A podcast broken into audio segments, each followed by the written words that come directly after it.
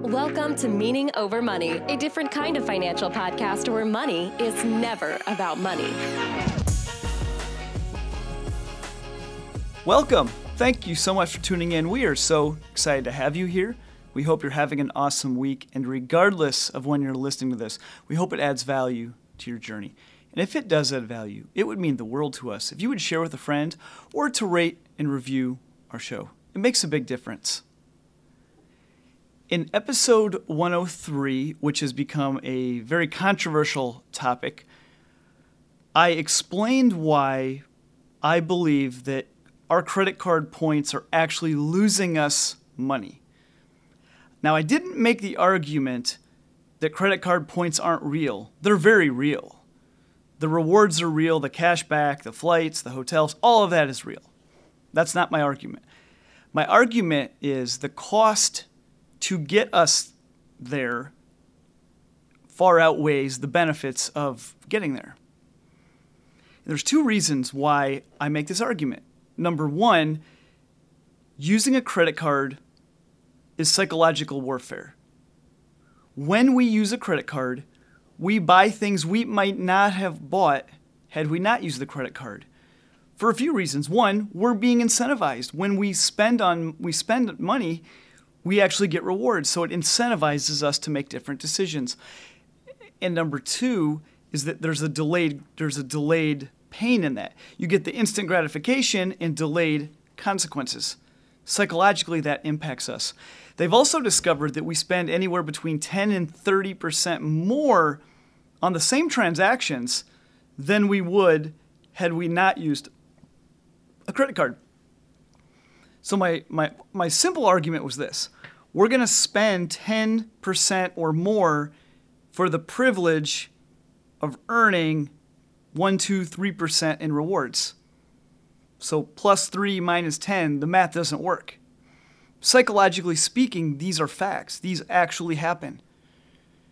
I don't, and now somebody can argue, well, sorry, Travis, I'm not subject to behavioral science.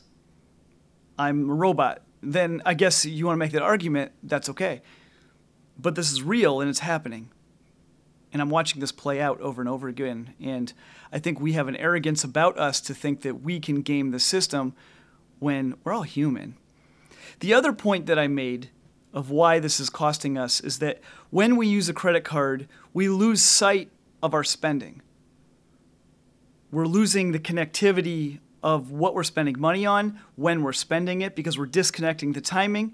So, from a tracking perspective, it becomes harder. It's not impossible. I've helped clients figure it out. How do they track credit card spending accurately and in a way that adds value? I, I can help people do that, but it's a lot harder. So, for most people, they are going to get hurt from a tracking and clarity perspective by using a credit card. After I released that episode, I received several messages from people. Some were confused, some just said they disagreed, some were mad. And I went and I, I had dinner with a friend, I think the day after. And he said, Travis, okay, I get what you're saying. Psychological impact, you lose clarity on your tracking. Okay, I'm not saying those things aren't true. He said, but Travis, is there a way to overcome both of those and still face still get the benefits of my credit card points. And I've had recently I've had several teenagers reach out saying, "Hey Travis, my parents they want me to get a credit card so I can start building my credit.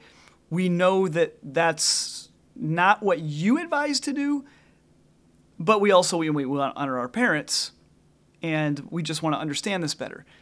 So I'm getting questions from all different sides on this and so the night that I was talking to my buddy, we were just brainstorming. Okay, how can you overcome the psychological and tracking implications of using a credit card?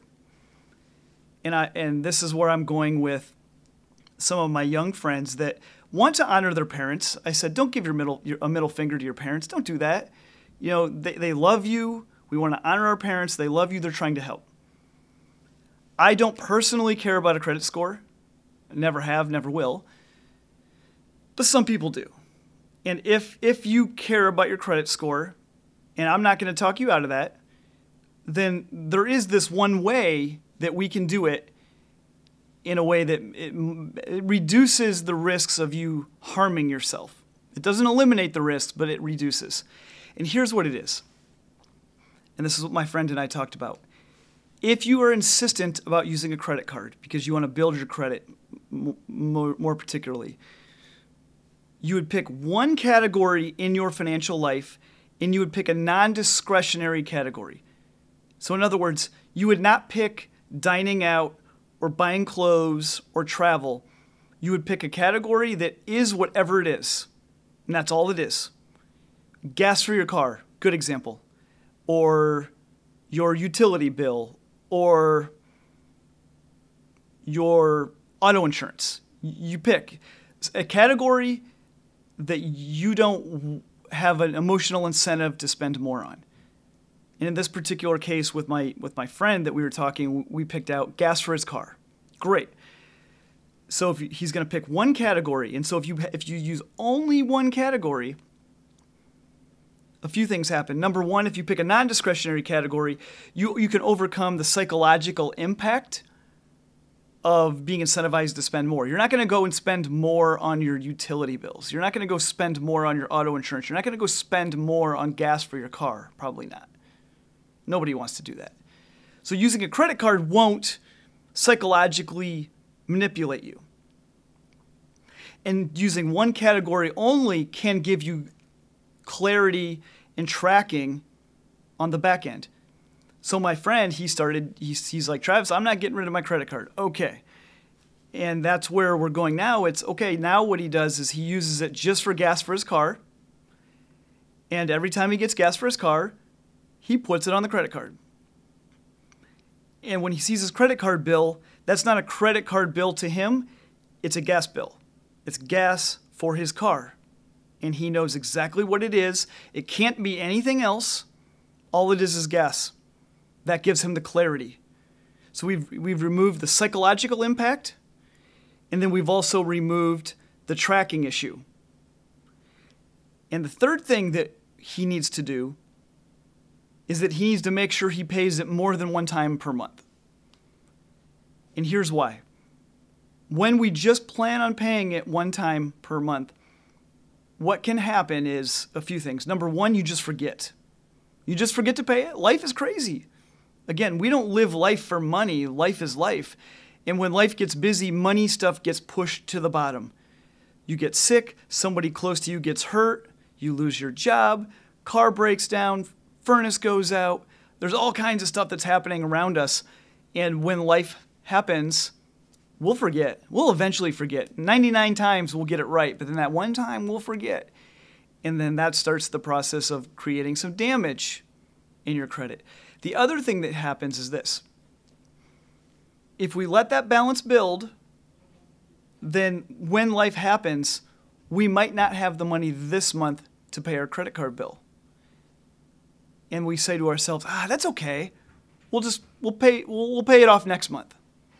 And then next month comes, and that might be intense. And then we wait another month, and that's when the snowball starts to crush us. That's when people's lives get ruined. Nobody goes into a credit card expecting not to be able to pay it off. Of course, we all expect to be able to pay it off. So if we make payments every week, every two weeks, whatever that is, we ensure that we can never be late because you have to be you have to forget an awful lot of times before you are subjected to a late payment if you're paying every week or every other week. So it safeguards against that. And number 2, you're always paying it off and you never put yourself in the position where you could say to yourself, ah, I'll just wait until next month or the month after or the month after. So, those are the three things. I'm not advocating for this approach. It's not what I would recommend doing. It's not what I'm going to do myself. I don't want to do that myself. But the show is about you and I want to answer your questions, and I'm getting this question a lot. And I thought it's fair to, to highlight a better way to do this. If you're going to do it, here's how you would do it, because I'm watching people sabotage their lives right now, over and over and over again. and we take this stuff lightly. We have culturally normalized credit cards and building your credit score to the point where we're playing Russian roulette for the sake of a stupid credit score number. And yes, if we do it all perfect, our credit score will go up. That is true. But at what cost? If it costs us a couple a couple of livelihoods along the way, is that worth it? Is it worth it saying I'm going to build my credit score and the next thing you know, you're deeply in debt and you're frustrated and you have tension in your marriage and you're getting divorced? Because that's what's playing out. That's how it's playing out over and over and over and over again. I'm walking alongside of, of folks every day that are experiencing some version of that story. I think you deserve better. I really do. So my, my advocation is for no credit cards and, and don't worry about the credit score. Um, but I get it. I get it. Some people can't get away from that. I get that. And I respect that. So when my young friend says her parents are, are interested in her getting a credit card, I respect where they're coming from. I may not agree, but I respect it. And I, I care about this young lady and I want to help her do it the best I can. So this is this is the process I explained to her. This is how I said, hey, if you want to do this, here's how I would go about it. Because again, this isn't me telling you what to do or how to do it. I'm just here to give you a different perspective and then to let you make up your, your mind on what's best for you and your family and then go do that. And if this conversation helped clarify or alter or just affirm what you were already doing, awesome. That's great. I'm glad that I'm glad that that was useful. And I look forward to hearing your feedback. Thoughts on on this, thoughts on this overall idea of using a credit card because I know it's a controversial topic. So, thanks for listening. That's all I have for today. We'll see you next time. If you'd like to connect with us outside of the podcast, we would love to hear from you. You can find us on our Facebook group through the link in the show notes. You can find us on Instagram, Meaning Over Money. You can find me, Travis Shelton, on Instagram. You can find our YouTube channel. And of course, you can find Meaning Over Money, which is our financial course for young adults, where we teach young adults how to live for the meaning and not for the money. And that's at meaningover.money. And if you decide to buy a course, please don't, don't pay full price. As our way of saying thank you for listening, we'll give you 25% off by using the promo code podcast25, podcast25. But if that's not for you and you're not interested, that's okay. We're just glad that you're here, and we hope this podcast continues to add value to your journey. Take care, guys.